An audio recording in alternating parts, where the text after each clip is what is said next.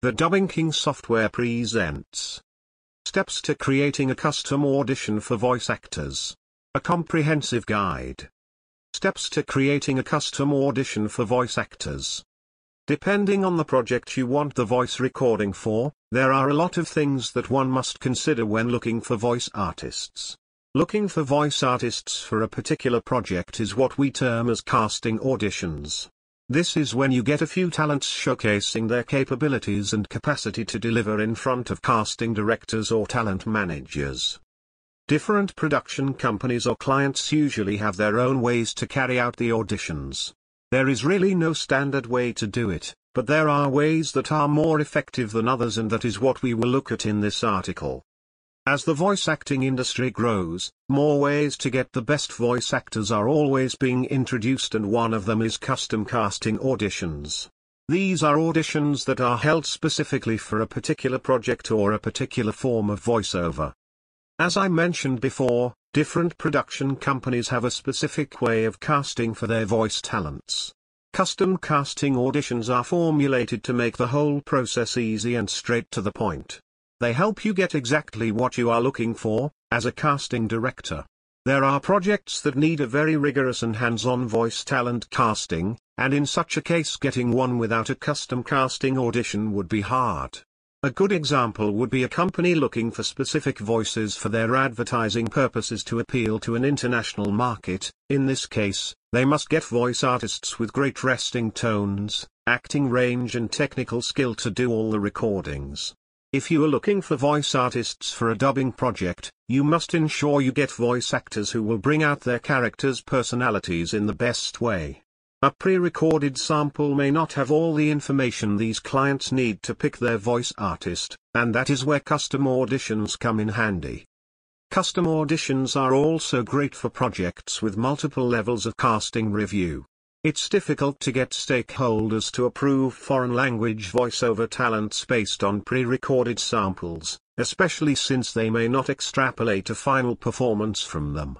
A custom audition that allows stakeholders to hear their project's text will often help to expedite this process. The audition sample can be used as a baseline for direction in the studio session. With that said, we will look at how you can create a specific custom audition for a big project. Keeping in mind that they can be costly, with these steps, you will get one that works well for you without straining your pockets. 1. Minimize the audition text. It's very easy to get compelled to have the talents auditioning, reading the whole script so you can have a great idea of what they can do and what they can't. Reality is that this will end up either taking too much time and you might end up not auditioning all the talents or getting what you were looking for. If you have different aspects of a 30-minute or 1-hour script that you would love to be recorded, it would be advisable to get the most important bits and have them cut down to 2 minutes or 5 minutes and have it customized for the auditioning stage. This makes sure that you can see the range in which a voice talent can perform depending on the different aspects of your custom script. You will also save on a lot of time that you would have wasted giving talents a 30-minute script to read through. Another reason is that the talents could focus more on a shorter script and bring their E-game when auditioning. Long scripts have a way of confusing someone and making them nervous, which means they won't perform to the best of their ability. Reviewing multiple auditions is very time consuming and difficult to track and more so, if the samples aren't concise. For the sake of quality and expediency, keep audition scripts to 100 words or fewer. 2. Be sure to include every important aspect of your minimized text.